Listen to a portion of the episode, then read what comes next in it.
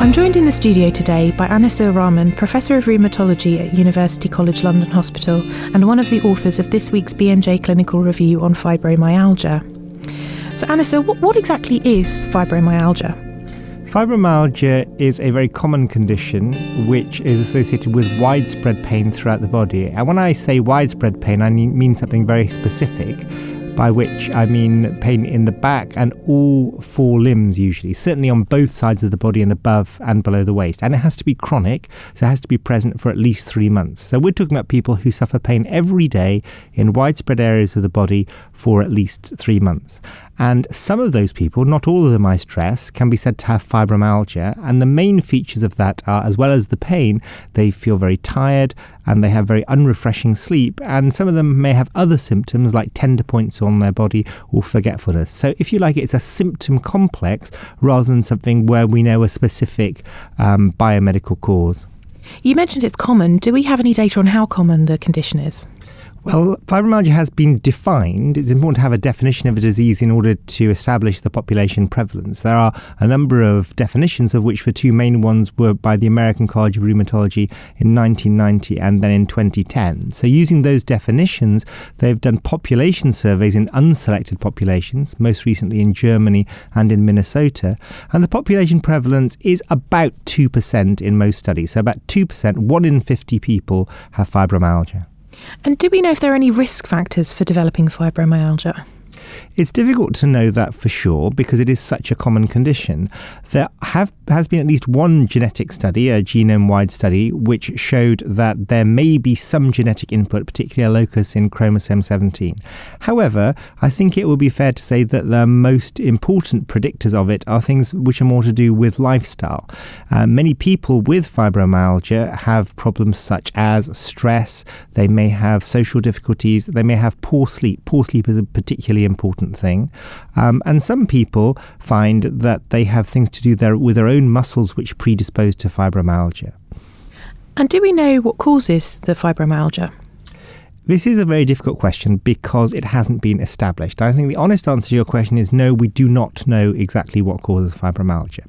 However, we do know some things which don't cause fibromyalgia. It is not a form of arthritis. There are no uh, damaged areas of bones, there are no erosions. It's not like an inflammatory arthritis.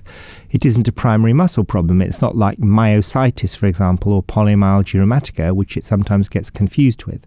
You would not find any problems with the muscle enzymes or muscle biopsies. So if you did any tests on the peripheral tissues, like x ray scans or blood tests, they would be normal. And that is often very frustrating to people with the condition.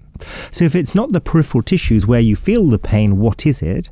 The best evidence is that it's a problem of central pain um, amplification. So, as the pain signals get sent from our periphery into the center, into the spinal cord, there are mechanisms which control how, what level of pain is actually felt. And those central mechanisms appear to be awry in people with fibromyalgia. There is an amplification of the pain. And that central sensitization mechanism has been investigated by various means, including scans and CSF studies. So there's something wrong with it. We're not sure exactly what. You've mentioned that it's a symptom complex and sort of a clinical diagnosis. If a GP suspects fibromyalgia in the community, what should they be doing regards to investigations or how to confirm the diagnosis? I think the first question you have to ask is Is it important to actually give a name to the diagnosis? If a patient comes to you with widespread pain and poor sleep, it may be that you don't need to name it for the patient. It may be that what the patient wants you to do is do something to alleviate the symptoms. That may be the most important thing. It may not be important to say to that patient, You have fibromyalgia. However, I personally, in my practice, have met many patients in whom that alone is very helpful. Having a name to something tends to take away doubt and fear. It's different to say to somebody in widespread pain, we know it's nothing serious, but we don't know what it is, rather than to say, we know it's something called fibromyalgia and we know quite a lot about what happens to people with that condition. You can then reassure the patient that they haven't, for example, got rheumatoid arthritis because you know what they do have. And that would be the reason to make the diagnosis. It's not actually crucial in everybody with pain to make it. However, if you think that you're in a situation where to be able to tell a person that would be helpful, you should be looking out for the associated symptoms. So, not just pain, but a patient who has very poor sleep, many people will say, I don't remember the last time I had a good night's sleep. So they wake up, and even if they have slept, they don't feel refreshed. They feel very, very tired. And this can start to have impacts on the rest of their life. Many people say they have difficulty remembering things or with cognitive function, and they feel very tender if they're touched. This sort of complex of symptoms points to fibromyalgia. Now, as for the question of what blood tests to do, it's very important to recognize that most tests will be absolutely normal in fibromyalgia. So, the point of doing the tests is to make sure there's nothing else going on in addition to fibromyalgia. For example, vitamin D deficiency may occur, particularly in some communities here in London. Um, some patients may have symptoms suggestive of an autoimmune disease, such as rheumatoid arthritis or lupus, but that will be rare, and you will not usually have to do tests for those, only if there are symptoms suggestive of those specific diseases. So, my advice would be just to do the ordinary routine standard tests, U&E, LFT, full blood count, maybe inflammatory markers, that should be enough to exclude anything else going on, and only to go to the more specific tests for things like rheumatoid arthritis and lupus if you really have good reason to suspect those diseases. And when should a GP be thinking about referring someone on to a specialist such as a rheumatologist? Yes, I think there are a number of situations where that would occur. Certainly, with the prevalence being 1 in 50, not all of these patients either should or would be referred to a specialist. It's not necessary to do so. I think that there are patients in whom the control of symptoms is extremely difficult. So, in those cases, the GP might want to refer to a specialist. And why would uh, the GP want to do that? Well, they might want advice about drugs which could be used. They might want to access services such as cognitive behavioral therapy or special exercise classes or group pain management courses, which, although they are available in the community, may be more easily accessed through a specialist service. So, if it's control of the symptoms, the patient is not happy with their current condition, that may be one situation. The other situation is where the GP isn't quite sure whether fibromyalgia alone will explain everything. So, to give you one scenario, a patient comes to see you and says that they have noticed pain and swelling in their joints, suggestive of an inflammatory arthritis. The symptoms and the signs look like fibromyalgia. You find nothing on examination, but maybe, just maybe, the patient gets those signs when you're not looking at them. Under those circumstances, you might want to get a specialist opinion.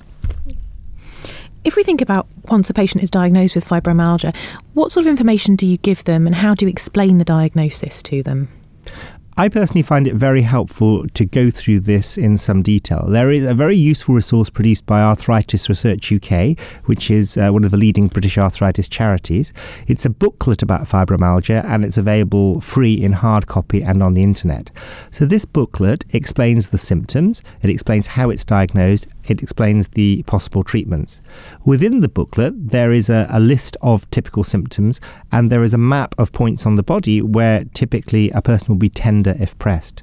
My approach is to give the patient that booklet to take home, and while they're with me in the clinic, to give them the list of symptoms to read and say, Does that fit the way you feel? And most patients say, Yes, it does. Some patients are astonished and say, This is exactly what my life is like. This then enables them to believe that somebody has made a diagnosis. Now, there's a lot of information on the internet, not all of which is helpful, um, but the Arthritis Research UK leaflet is very helpful.